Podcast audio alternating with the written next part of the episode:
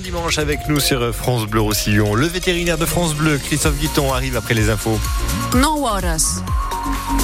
Vous l'avez entendu, il est 9h. Les infos, c'est avec vous, Mélanie Juvet. Bonjour. Bonjour David, bonjour à tous. Le temps d'abord et la tramontane qui euh, ne revient qu'en fin de journée. Exactement, avec une accalmie ce matin, cet après-midi. Cet après-midi, en fin de journée, en soirée même. Euh, c'est environ 55 km heure de vent euh, en rafale qui revient dans les fenouillèdes et ça se généralise ensuite en pleine dans la nuit.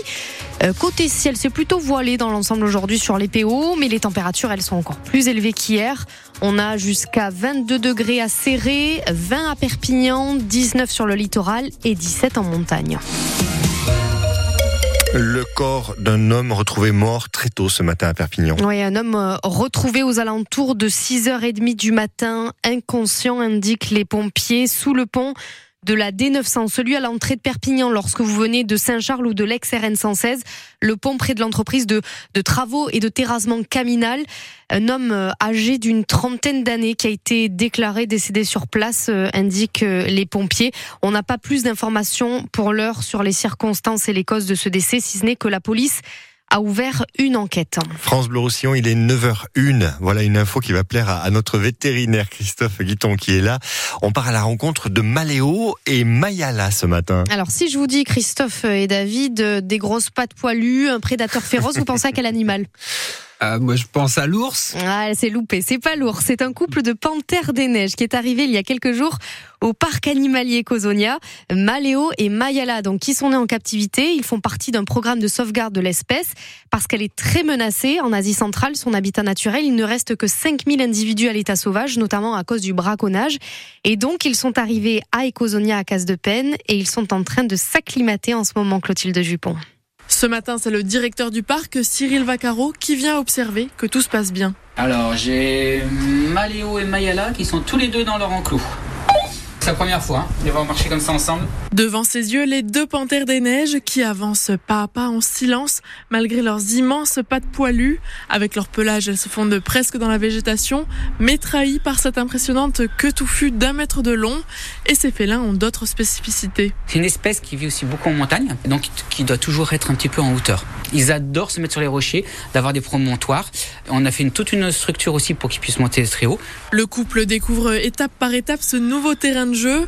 Chaque soir, les panthères des neiges dorment dans leur lodge grillagée et le matin, le chef animalier va leur ouvrir la trappe. Au début, c'était des sorties un peu stressées et là, depuis euh, une semaine, les sorties sont plus du tout stressées. C'est de l'exploration, c'est de la prise de, de confiance dans l'enclos. Pour les appâter, des carcasses de poulet et des épices dispersées dans l'enclos avant le festin du soir. Elles mangent 1,5 kg de poulet par jour chacune. Elles ont euh, deux jours de jeûne dans la semaine, donc deux jours elles mangent pas parce qu'à l'état sauvage, le taux de réussite à la chasse n'est pas du 100%. Par contre, ce qui est 100% sûr, c'est que c'est au moment du nourrissage du matin à l'ouverture du parc que les panthères sont les plus actives et que vous aurez le plus de chances de les voir. Et vous avez une vidéo de Maléo et Mayala sur francebleu.fr où on vous explique aussi qu'en fait cette espèce euh, s'acclimate plutôt bien chez nous parce qu'au Tibet notamment où ils vivent, il y a des températures l'été qui peuvent atteindre 36 degrés.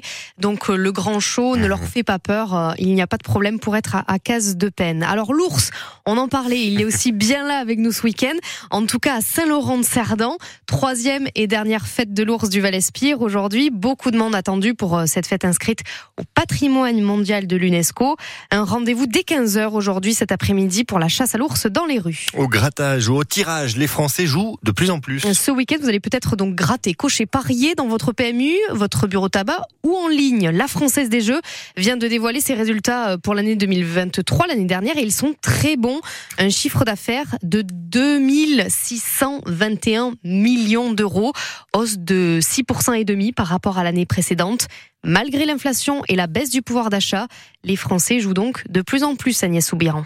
Et ils sont même de plus en plus nombreux à avoir joué au moins une fois l'an dernier. 27 millions de personnes, en moyenne 5 euros par semaine.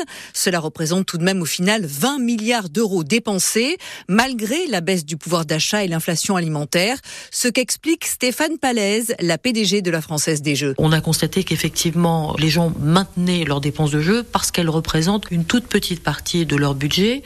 En revanche, c'est euh, un petit plaisir dans un réseau de points de vente à côté de chez eux jeu, une forme de convivialité et puis un espoir de gain. Des gains qui restent aléatoires pour les paris sportifs, par exemple.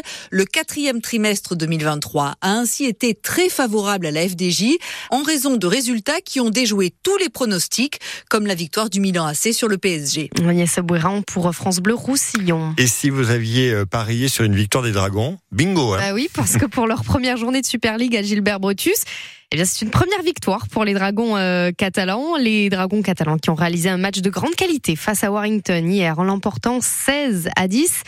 Des essais notamment de Abdoul et Mourgue dans un stade chaud bouillant. Vous avez le résumé de la rencontre sur notre site internet. En revanche, l'USAP rentre bretouille de Paris. Les Catalans ont mené 16 à 7 pourtant à la mi-temps face au stade français, mais le leader de top 14 s'est ensuite réveillé. Score final 32 à 19 Cyril Manière. Il y a eu deux visages de l'USAP dans ce match et du coup il y a ce sentiment un peu partagé aussi en fin de rencontre. Oui, l'USAP peut nourrir quelques regrets de revenir bredouille de Paris, mais d'un autre côté, elle n'a pas su ni pu faire ce qu'il fallait pour ça.